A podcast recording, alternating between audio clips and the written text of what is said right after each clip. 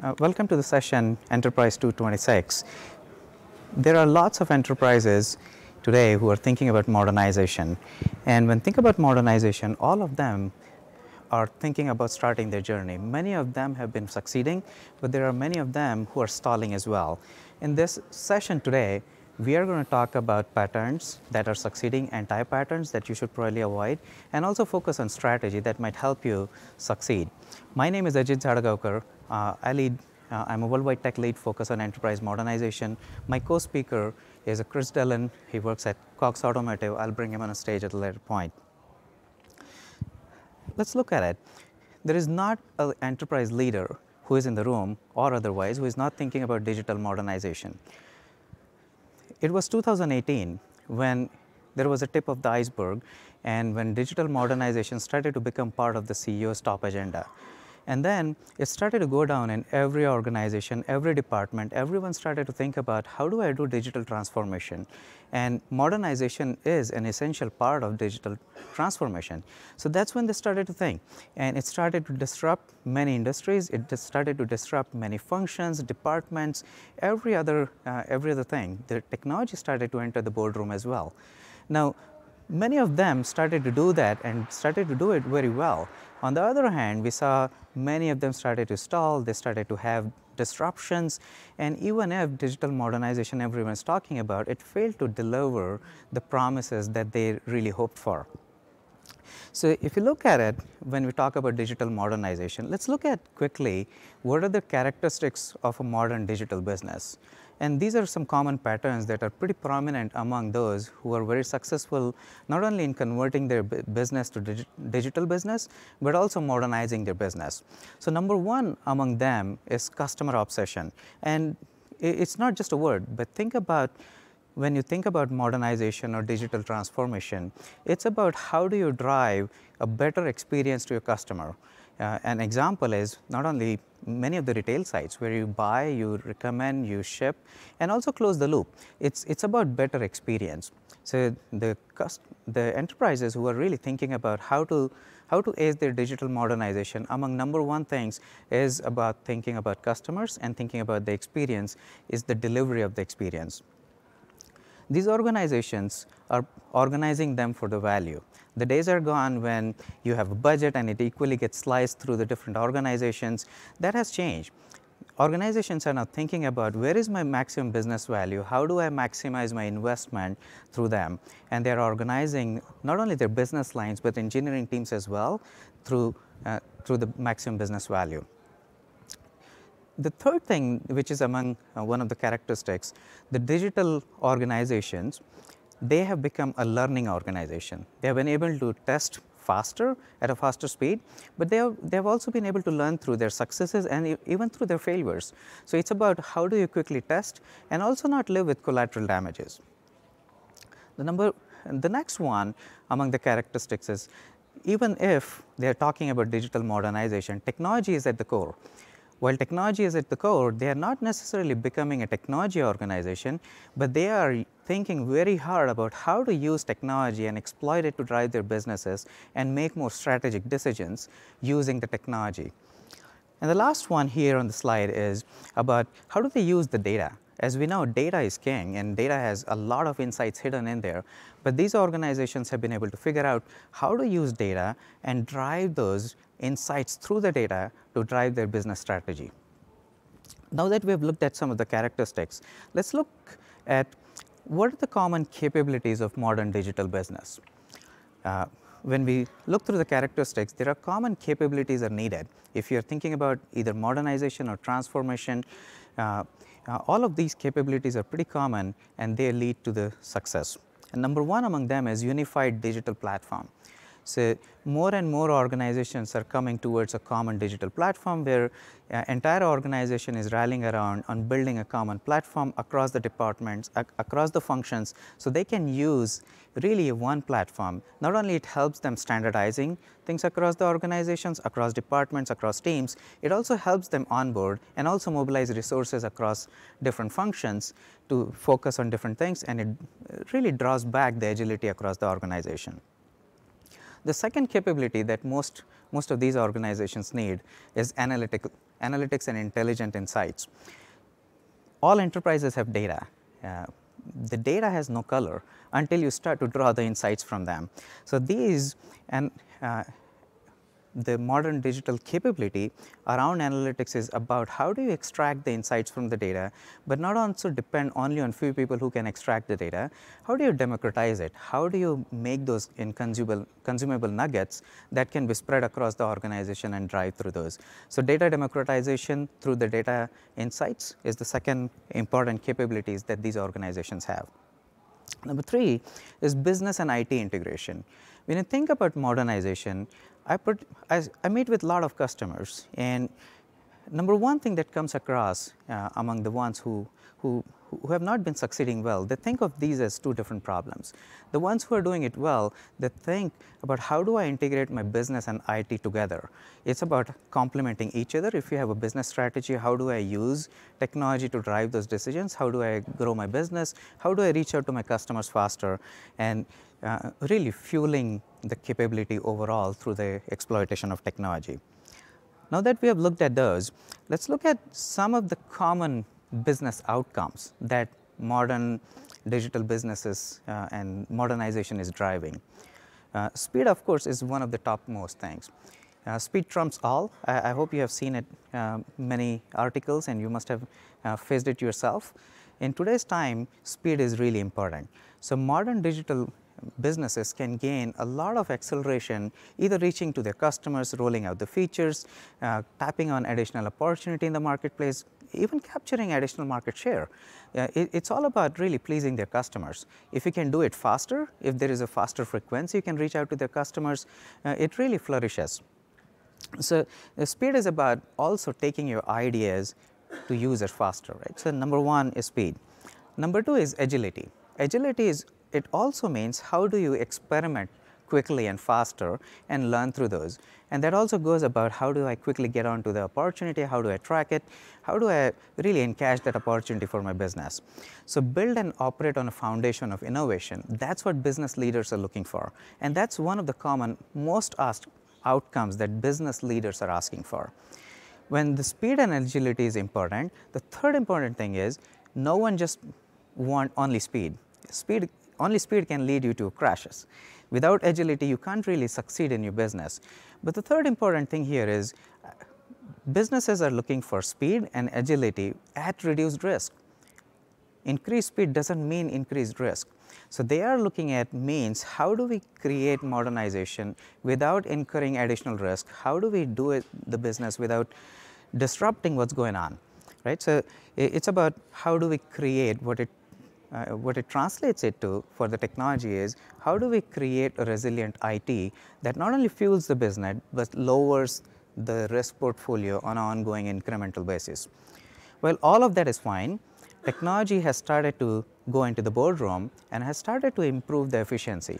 So, uh, last here on the slide, but not the least, uh, uh, the operational efficiency is really one of the top drivers that many, many businesses are looking for.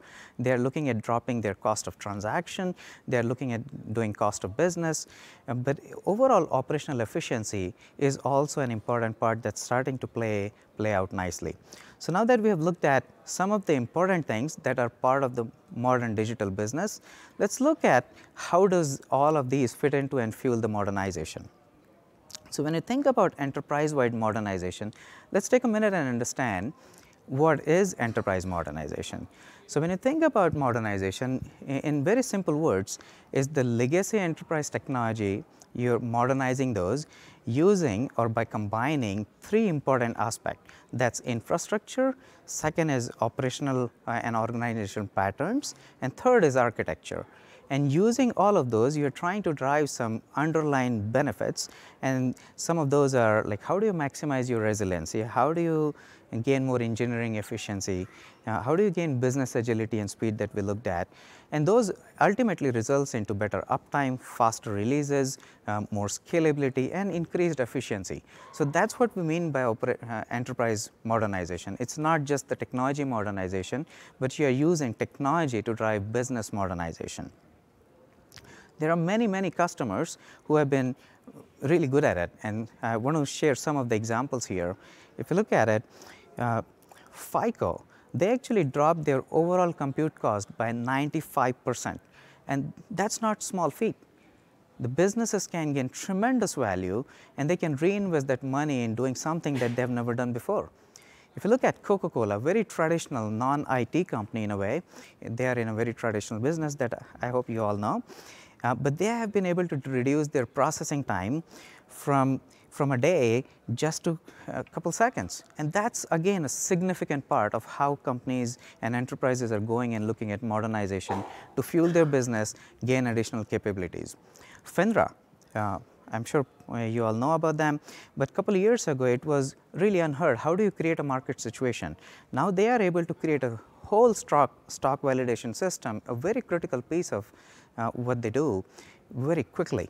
And they were able to build whole thing under three months. That's again an example of how you can quickly gain the business agility by focusing on the right things.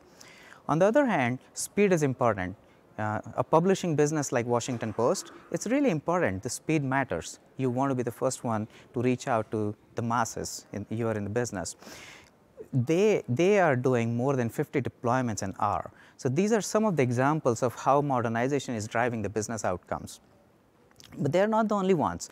One of our uh, my favorite customer, Intuit, they own the Mint.com, they have been able to restructure modernization in a way that's driving tangible business outcomes. And the examples are not only they have been able to reduce their cost, but they have been able to do the failover scenarios from half an hour back down to a minute. So these are some of the examples on non-traditional, non-technology uh, companies. They are able to do modernization and drive some significant business benefits. I want to welcome Chris Dillon, who is VP of Architecture at Cox Automotive. It's a $21 billion automotive group. And Chris and his team has been able to do modernization for last several years on AWS. And Chris is here to share their journey and learnings. Welcome, Chris. Would you mind to share? Uh, sure. Let me grab that. Um, so let me, uh, what I'm going to do is start by just introducing Cox Automotive because uh, we're probably one of the largest automotive uh, companies in North America that you have never heard of. Um, uh, we uh, actually sit behind a lot of the retail and wholesale ecosystem with various services. And if you were a dealer, uh, you would absolutely have heard of us. Uh, dealers come to our B2B uh, marketplaces, whether digital or physical, to acquire inventory for their lots. Um, then they, uh, they might ship the inventory to their lots using our logistics services. They might finance the inventory on their lots uh, with us. We're actually one of the biggest banks in the business, just not for consumer loans, it's for dealer loans. Um, then they might advertise with us. And, and this is where you would have heard of uh, brands like AutoTrader or Kelley Blue Book. Um, those are both uh, our digital businesses uh, that about 70% of consumers in the US will access during their shopping process for a vehicle. Uh, then they might, uh, if you went to a dealership, they might uh, capture your information in a CRM that we're providing. Uh, they might uh, think about how to structure the deal using tools that we provide. So anyways, we, we have a, a variety of businesses from kind of brick and mortar, operational, uh, banking, digital businesses, and then software as a service. And uh, as you might imagine, we put all of that together through, uh, not organically, but through a series of acquisitions. So for about 10 years, we were acquiring uh, companies. And in some cases, the companies that we were acquiring had been on their own acquisition uh, journey as well. And that, as you can imagine, left us with just a lot of diversity in our environment. Um, we had uh, 53 data centers. We had everything from uh, kind of, uh, you know, AS400 to cloud native uh, we had lots of different ways of delivering software from, from an operating model perspective. Um, and yet we had this vision for where we wanted to go, which was uh, to integrate and provide integrated solutions um, to our dealers. And so we chose AWS to be our, our cloud platform and the platform that we would start building upon. And so we, we decided, and this was about uh, two and a half, three years ago, that all new software would be built on AWS and that we would start moving workloads into AWS. And that sets up the context for, I think, more of the story that I'll tell as we, uh, as we keep going. And I'm pretty sure uh, merging through so many acquisitions and finding a cohesive unit uh, and modernizing through all of them must have been complicated and very fruitful as well.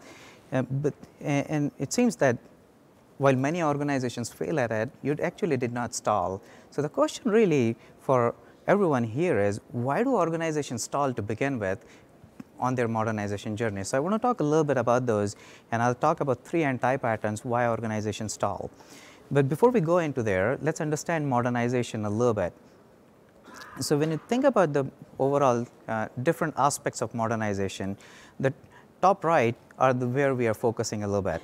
So the strategies could be rehost, replatform, or re-architecture. And as you see on the uh, on the chart there, the as you go up on the right, the more business value starts to drive. But it's very complex process. But through those, you create new capabilities. So first of all, it's complex, it's time taking, but the rewards are high. The stakes are high as well. Uh, if you if you look at the data that Gartner and NTT provided, the re-architecting the application is the maximum benefit that provides to the business if you're thinking about the legacy workloads. So uh, let's look at those anti-patterns that actually cause the stall. I have three of them that I want to talk through. So number one is really the so, slow cycle plan with big projects. If, if you think about modernization, first of all, we know it's complex. It requires a lot of uh, heavy lifting, but it doesn't have to be very long tail. Uh, the organizations, as we saw, those are succeeding, they have a higher frequency, they are moving at a faster speed.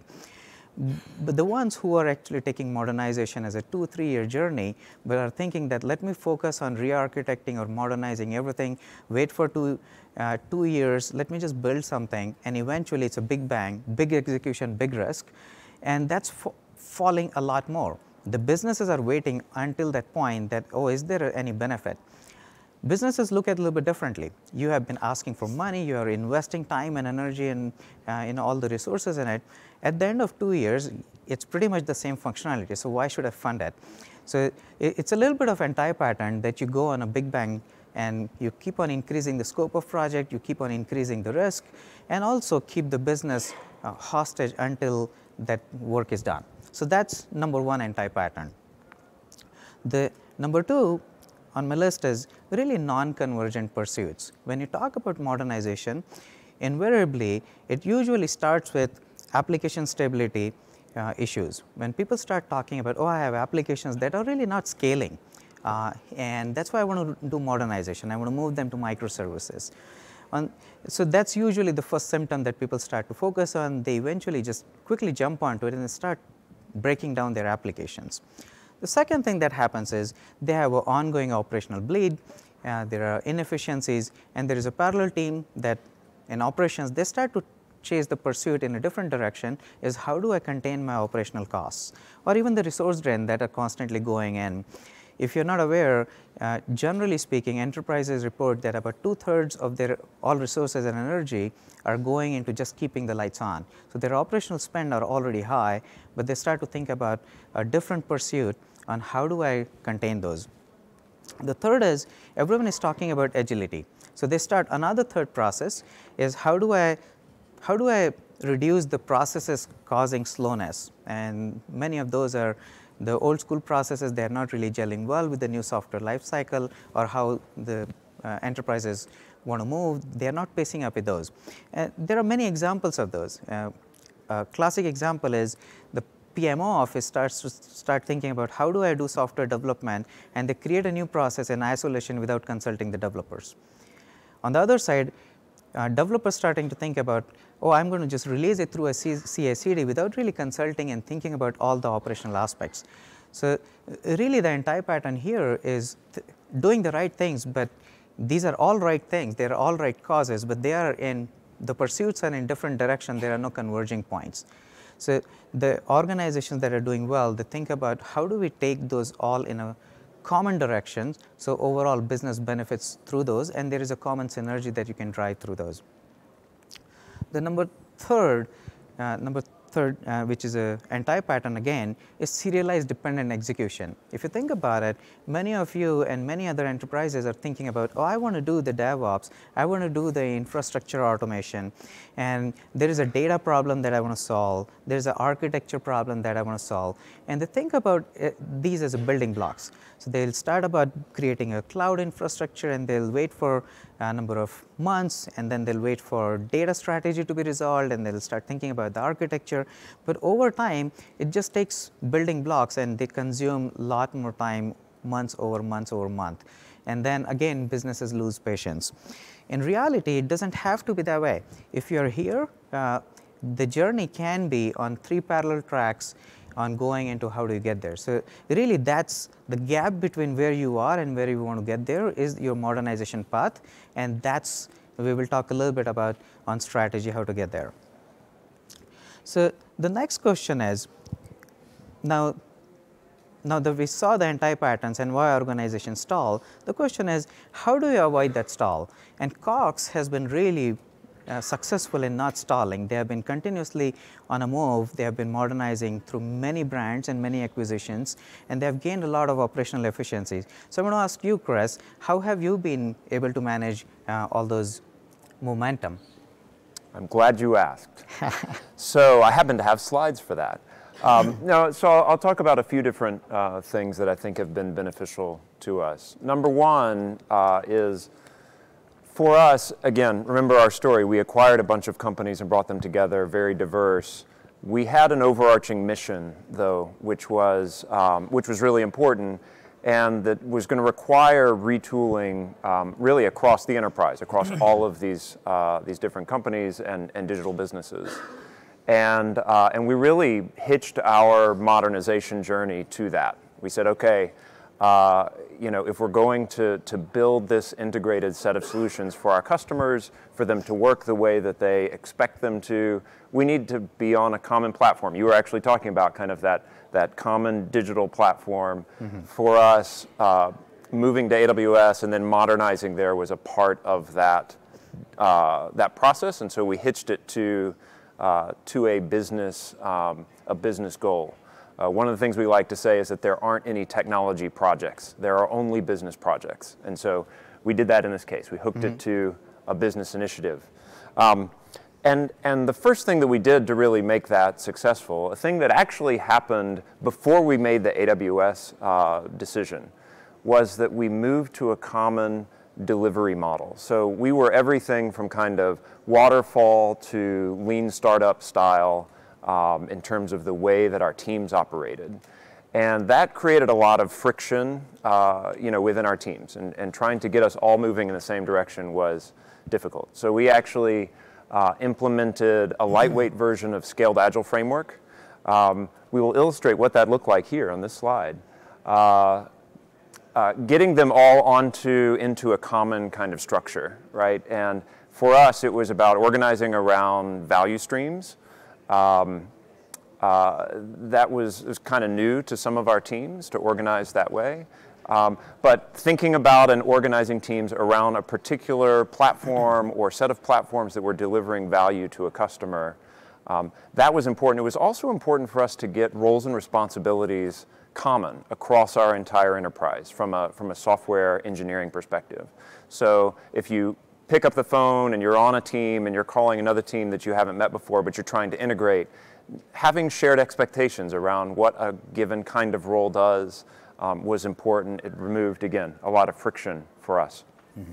Um, so the second, or actually, I guess the third thing that uh, I think was important or has been important in, in terms of, you know, um, avoiding the stall is uh, early on we created a, uh, an, an, enablement framework. We actually have an enablement team that provides this set of services to the rest of our teams. We didn't want teams to have to worry about and figure out for themselves um, how to operate safely within AWS. We wanted to give them runway, we wanted to give them guardrails that would help them get started really quickly. We also trained a lot of folks. So this team provides training to our engineers. We train hundreds of engineers every year. Um, and that's been super important. The other thing we did was we hired uh, we hired some experts. Um, some of them actually were, uh, uh, you know, solution architects from Amazon who were partnered with us, kind of permanently allocated to our account that we could then deploy to teams to help support what they were doing. Um, so that was our enablement framework. Mm-hmm. I think that was a big part of what uh, set us up for success and has kept momentum. The other thing I would say here is we continue kind of year after year to add to this framework. So if I had shown you this slide a year ago, it wouldn't have had the DevSecOps uh, capability within it. That was something we added to the team this year.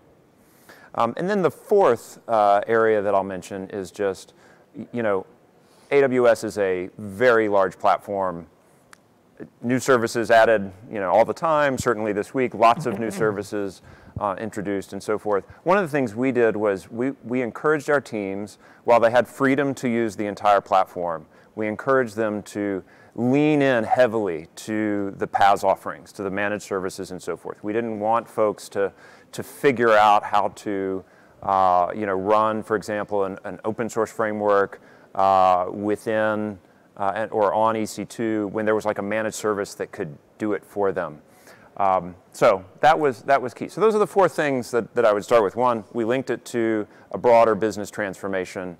Uh, number two, um, we, uh, we organized our teams so that they had sort of a common language we built some runway for them so that they could easily onboard. And then we gave them some guardrails around how to use the platform and, and you know, encourage them to do it in a, in a particular set of way. Uh-huh. So those are some of the things for us, Ajit. And uh, I know that you've seen you know, a lot of other customers, so why don't you keep going with that? Tell us about other kind of patterns that you've seen that have, uh, that have been successful. Sure. Uh, before we go into talking about other customers, quickly recapping the challenge here. The number one challenge that we talked about is businesses are not seeing a lot more value and they're losing patience if you don't deliver them in a timely and incremental manner. So that's number one problem is not delivering the value through the modernization. But second problem is not linking your IT initiative with business. That's equally important problem. The third problem that we saw was independent pursuits in non-convergent directions. So uh, let's, let's look at it and we looked at many, many customers who have been successful, uh, our own journey at Amazon and we looked at patterns that we, uh, I talked about anti patterns Let's look at the patterns and let's build upon a strategy that we have seen to be resonating and succeeding many of our customers. So I want to talk about the five dimensions on the technology side and couple on the business side. So number one uh, of the five dimensions that uh, we believe are really foundation for any modernization, irrespective whether you're talking about architecture modernization, you're talking about infrastructure modernization, these dimensions are common to all of them. Those who are looking at these as a common framework, they have been really leaps and bounds ahead and they are succeeding. So number one is infrastructure automation. While I'm calling it infrastructure automation, it's really automation end to end, right from infrastructure all the way to platform, all the way to infra, uh, to your application, and also managing and running in operations and post-operational processes. As we know, automation drives significant operational efficiency, but the number one I would call it is really tap onto those think through automation as number one thing as you're starting to think about modernization. Through the automation, there are some other benefits that you get is repeatability. And uh, those are really important. You can re really rerun any of those whenever you want. There's a repeatability, there's a consistency, there's a code. So there are uh, those tangible benefits. Number two is really thinking about a builder springboard platform. And uh, I know most of you have heard about CI/CD, but that's not the only thing. How about creating a platform where developers can uh, really use that platform and focus on building new functionality, new features, or even new products, and not worrying about how do I do the code promotion, how do I do deployment, how do I do the canary deployment, how do I reduce the risk, where does my logging and observability and many other things like those, th those go in. So thinking about a cohesive development platform and using it as a rapid development framework for your uh, builders. That's an important part. Uh, so when you want to gain the speed, you want to have consistency, you want to be uh, you want to have agility, all those things matter. So the second dimension, uh, I'll repeat it again, is the creating a builder platform that has all the interesting things that helps developer focus on what matters most. That's building the business logic, getting back to their customers with new functionality, and the framework takes care of the most of the other heavy lifting uh, that's in a built-in manner. Number three is ubiquitous access to data. When we think about data, it's not just data store, uh, and it's not just the data lake. These are the different patterns, but really think about how is data going to be used in the organizations? What are the different types of roles and responsibilities that need the data? Of course, businesses need the data to drive the insights and from insights drive their business strategy. But how about taking it, extending it further and creating repeatable data access patterns for different types of needs. Either it's real time data or reporting or trending year over year or even taking a pulse of the market. All of those require you to think about data access patterns a little bit differently and even arranging and storing data a little bit differently. Thankfully, AWS has a lot of different data uh, for purpose-built databases and data stores that you can use. But again, really, the idea here is thinking about data and making consumable modules that can help you democratize the data, whether it's application or your business analyst or some other functions, but really making it easily available so everyone can start using those data and it fuels the innovation, it helps modernize the business. Number four here is architecture evolution. And I'm sure you all have heard about microservices. And microservices are a great scaling pattern. So scalability, reliability, resilience, all of those you can uh, build through the, uh, you can evolve the architecture to address all of those that's not the only part you should focus. The important thing is also architecting for maintainability, architecting for sustainability, architecting for operability. If you are building an architecture but you do not have a good operational plan, then it results into even more operational burden. Many of the customers in early days, uh, they started to think about application modernization. They went and broke their monolith, went into containers. They had inherent problem is how do we, they were inefficient in managing couple thousand VMs and now they had 20,000 containers and they, their operational cost went through the roof. And I was one of them who faced it uh, firsthand. Uh, so really don't make that mistake. Think through about how are you going to operationalize and that needs to come through the architecture that enables that. So even if you did those four things, in all of these, where does the accountability lies? There will be many microservices, there will be many data access patterns, there will be fast development and there is automation, but how do you fix the accountability? So the fifth pillar is organizing for value. We looked at it one of those important characteristics of modern digital business and it's about people, process and culture. If you don't have a culture built in that's really everyone is focused for speed, everyone is thinking about agility, people are not afraid of making mistakes. At the same time, they are not, if they are not learning through the mi making mistakes as well, then it's, it doesn't really glue it together. So uh, at Amazon, we call it operating model, we call it two-pizza team, it's a full stack team where different roles contribute together for a common purpose. These are small, empowered teams. They drive their own roadmaps. They prioritize themselves. They work very closely with business and customers. So those type of culture and organizing for value is an important part. So these are the five technology dimensions on any kind of modernization where irrespective whether you're breaking a monolith or you're doing replatforming, you're changing data stores or you're building a new feature. If you balance these five aspects, you are covering well on all technology aspects. Now these five doesn't promise to deliver the business. So let's look at the two different things that you can do to drive the business value. Number one among them is really bringing product and all other support teams together. And when you're driving through those, take every piece of task and cut through those five dimensions and driving the business value. So let me explain, take a minute and explain those. So if you had, let's say an example, you wanted to break a monolith and it would have taken you maybe 18 months, then really think about what can you do in first three months and address the most pain point in 12 to 16 months and deliver that so business can see the value. Hopefully, there will be enough business gain that business want to regain, reinvest the benefits that they have gained and fund the next wave of modernization. In this model, what happens is not only you're delivering those five dimensions, which can And in most cases, they do become blueprints and templates that you can use through your modernization journey. You can take it to different teams who are working on different set of challenges, but the byproducts are very beneficial. You have infrastructure as code through automation, you have a rapid development framework, you have consumable data patterns, you have a nice architecture, reference architecture that you can take through the different organization. So, take that vertical slice. Instead of building a staircase model where you are building one on another, take a vertical slice and just do the right sizing focus on what you can deliver in a smaller slice. It can be 12 weeks or it can be 16 weeks depending, but do not make it really big bang that increases your risk. The other advantage is if something is not working you can learn very quickly. I have I've talked to many customers where their modernization project goes on and they learn through after 6 8 months that oh something didn't really work out the, they thought about the architecture but it really not scaling to the level that they initially thought for.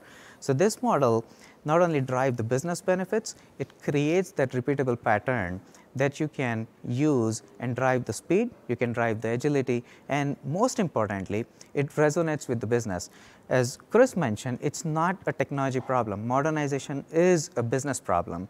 And if you do it well, if you deliver the business value in small incremental nuggets, then businesses are more than willing to fund even the next wave and next wave and next wave. And it becomes it, it, becomes basically integrated engineering and business problem. So, now that uh, we have seen this uh, pretty busy slide, but I want to take a alternative view to it, uh, much more simpler view. Uh, so, number one here is really a joint sponsorship.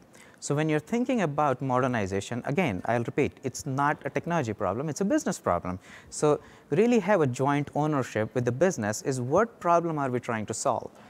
It is easy to say the application is not scaling, but what does it impact the business? If, if the scalability or availability is impacting your existing business, then let us talk about it and how are you going to address through modernization, which will drive and address those business points. So, really have a joint sponsorship with tech and uh, business together and setting the tone for value driven approach through the modernization. The second important point of the strategy is really start small reduce the blast radius, reduce the risk and really learn through the small incremental manner and shouldn't be a surprise. I think most of you must be exercising ag agile uh, practices, but really implement those onto your modernization journey as well and partner with business to really make a smaller scope uh, in your modernization journey. And here by making smaller incremental, you gain the momentum and drive the business results frequent and early. And when you're starting small, it's also important to really focus and very crisply define the MVP and that's a minimum viable product. That's going to be the key and how you define the business value and not really oversubscribing to the idea, I want to boil the ocean and deliver so much. And that's where your partnership that you, uh, joint sponsorship that you created will help you define the scope. The third is, now that you have created different blueprints, the important thing is now how do you encash those? You have gained the momentum, you have built the framework, you have built the templates, you have a joint sponsorship, you have a model that uh, MVP you have delivered. It's really time about how do you scale it. And the scale is really, it comes through the split and seed. Now that you've created a small team that uh, really worked, then take that model, take those templates, take those processes that worked for you and really spread it across the organization. And that leads to the enterprise wide modernization. So, uh, uh, really uh, three important things joint sponsorship, small bite sized delivery and split and seed. Five dimensions that we talked about and two execution strategies vertical slicing and dropping the outcomes business outcomes early enough. So, now that we have seen patterns anti patterns strategy the question is really where do you start? We are talking about a lot of legacy workloads I want to modernize many of them. Where do you actually start? There are many ways uh, and you, you can pick and choose that I want to start with application, but it would be one of those pursued in non-convergent directions. So, let us look at it how you can actually do it. Uh, I have a simplistic model uh, here. Uh, let us look at a strangler pattern. I hope you are aware of it. It is the Martin Fowler's strangler pattern came of the Australian strangler fig tree. The idea is very simple. If you have a monolith that you want to retire, then create a layer of indirection, create a new functionality and start diverting traffic or request between old and the new uh, systems. Over time, there will be more and more new services and the legacy workload or legacy footprint will start to shrink. And uh, once that is done, you can retire. Now, there is an alternate approach uh, to doing this as well. Let's look at that as well. If you are on a mission to slice a monolith, then you can actually look at it in a domain. Uh, many of you, uh, if you're aware about event storming and domain driven design, this is pretty much similar. How do you define what are the endpoints? Uh, how do you decompose a monolith? You figure out what are the endpoints, what are the uh, services behind the endpoints, and then what are the shared services among them. Each one of them can actually become a domain or a subdomain or together they can be an aggregate. But while you are doing it, don't forget there are functional requirements that actually are going to prove the business value and those are security, reliability, performance, operational uh, excellence and cost. These are important. Without those, you won't be able to meet the business, business needs. Now, this is, this is much simplistic uh, version and Chris mentioned that uh, his team uh, focused on a couple dimensions from the strategy, but I want to get back to uh, Chris real quick where his team has been able to modernize KBB and other properties that they have through uh, many of the models we talked about. So Chris, really, uh, can you talk about how did you go about modernizing KBB and other portfolios that you had? Yeah, absolutely. So KBB is a example of exactly what um, Ajit was talking about here in terms of decomposing a monolith. Uh, KBB has been around for almost 100 years. Uh, it actually started as a book um, that was published on the West Coast amongst some dealers, and then it grew into a thing that I remember when I was a kid, I would go to the library and look at the Kelley Blue Book to see how much various cars were worth. Um, now it's a website, and that website was uh, about 15 years old. Um, and to modernize it, what we did was uh, started by lifting and shifting it into uh, AWS. And, uh, and that gave us kind of a context to start decomposing it. Um, actually, the lead architect for uh, KBB.com is, is actually here in the room. Um, he and his team thought through, all right, what are the bounded contexts um, that we could represent KBB as? What are the, um, the discrete business areas that have particular customer sets. And they drew up kind of that target, and then they organized the teams around that target architecture before it had been decomposed. And they started iterating uh, through a process of decomposition. And so um, for each bounded context area, they thought through, um, all right, how should the applications be structured to maximize kind of our agility, our ability to deploy independently, um, decrease the, uh, the dependency and friction across teams. And then they started working in that direction. And, uh, and it took about a year to kind of get to a place where they had decomposed the monolith and uh, were operating as a set of bounded contexts that could each deploy uh, independently. Uh, and, and at that point, instead of deploying you know, once uh, every week or two in the monolith context, uh, they were able to, each one of these you know, bounded contexts, were able to deploy uh, many times a week, kind of you know, without any dependency across, across teams and so forth. So shipping product to their customers a lot faster. Um, the other thing that they did was, again, this wasn't just a technology project. Uh, each, uh, each time as they were taking a piece of the monolith and decomposing it and, and uh, separating it out, they had certain business objectives they were trying to meet as well, um, whether new functionality or just performance improvements. Certainly in a consumer-facing website, uh, every bit of performance that you can produce for the end user translates into better conversion through the funnels that you're trying to drive traffic through. Um, so as they went through this process, they saw lift in all those those various ways. Um, so that's one story, uh, and again, sort of maps into what you were just describing in terms of the, the monolith decomposition. I'll tell a couple of others. Um, one of the things you mentioned was data ubiquity. So that was uh, really important to us as well. Uh, again, acquisitions, we sort of had various purpose-built data environments um, that were supporting the legacy businesses uh, not necessarily supporting the vision that Cox Automotive had. So uh, a couple of years ago, we started thinking through, all right, what is kind of a cloud native data platform going to look like for us? What are the various components? Uh, what, what are the use cases it would need to support to really uh, make data discoverable by teams? Um, we, we, thought about three things as being kind of the, the key pillars. One was we've got to make it easy to, uh, to get data into the, into the platform. So ingest had to be super easy for teams. Uh, it had to be easy to discover data.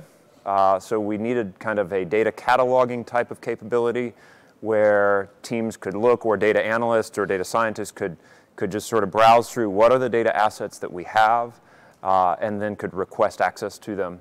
Um, and then super easy to, to get that access. Um, and so uh, we've been iterating towards that. It's been a journey for us. We've actually uh, changed our approach a couple of times. Um, uh, but at this point, we, uh, we have kind of standard patterns for um, that ingest side, uh, whether it is a you know, S3 bucket that you want to register into the system, um, or you have a Kinesis stream that you want to send data in. Lots of different ways you can publish data into the system.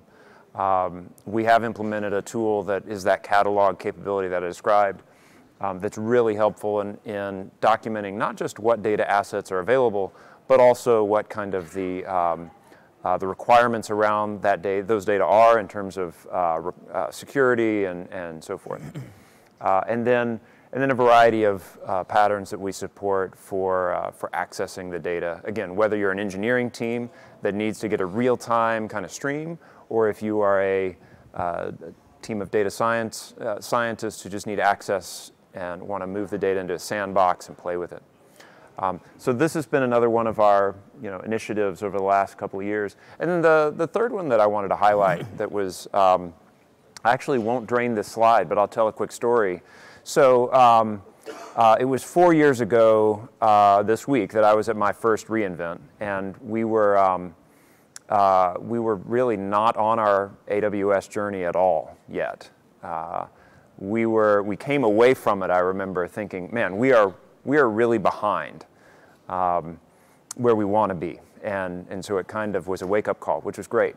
But I remember one session that we went to uh, because we uh, one of our uh, businesses is is uh, advertising, so we do advertising, display advertising, and that sort of thing for dealers, and we had a platform that have a platform that um, has to be uh, incredibly fast at responding to you know, real-time bidding uh, requests. So it's processing or participating in 500,000 bids per second.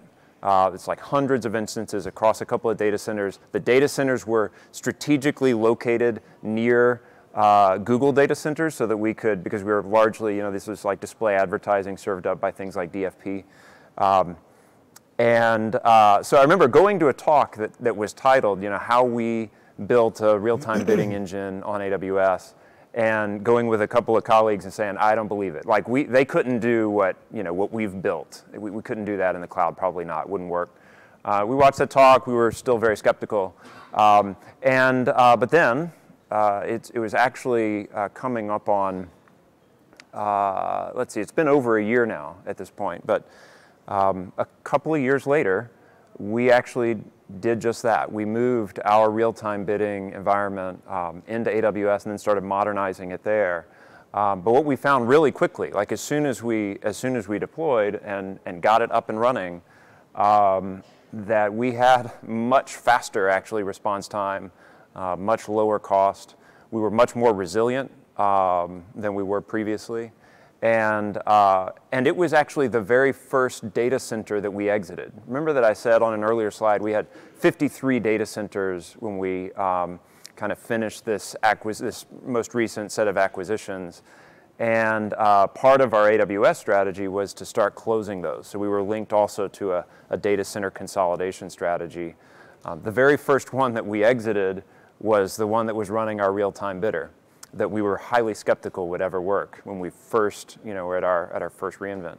So that was just, you know, an exciting story for us. We're, we're now halfway through that process, by the way. So we've, we've closed about 26, 27 data centers.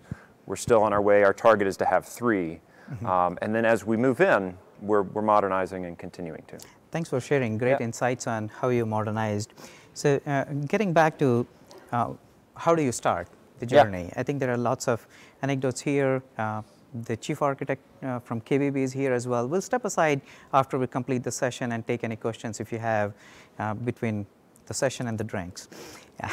so, uh, really, uh, what are the actions? How can you get started? Uh, Chris had a great journey. So, I was simplified uh, guidance for you guys really identify the number one is identify that high business value workload that's going to be key on how you modernize number two is identify the capabilities that you want to harness for your modernization and these are some of the capabilities that we looked at it the capabilities that modern digital business need the characteristics and avoiding those anti patterns the third is really strategize when you talk about modernization re-architecture is not the only path. There could be a rehosting like these guys did uh, and gain the benefits at the first go. There could be replatforming strategies where you're moving some of the things that you're running by yourself to manage services. And the great examples could be your queuing systems or your file systems or even your application servers. You can go to containers and uh, serverless. There are lots of, uh, even managed databases as well. So replatforming replatforming can be a very sub substantial play in your overall modernization strategy. The, the fourth uh, action that you can do is enrich your modernization journey by learning the path. You're here, you're learning lots of things, but really look at the training. There are lots of trainings available, there are lots of patterns, reference architecture available. Look at doing the certification, really uh, getting the new skills that you're going to need, and that's how you build the modernization capabilities. And fifth, and Chris alluded to that as well, if you need help, really ask for those. We have solution architects, we have account teams, we have lots of forums, lofts. Really reach out and ask for expert help, and then learn through those and really socialize those learning through the organization. This week, we are doing a lot of uh, other sessions that are similar and uh, they're uh, revolving around the modernization theme. Some of those are here on the list that you might want to attend. But remember, you're not alone in this journey. Modernization is number one thing that we are hearing from customers.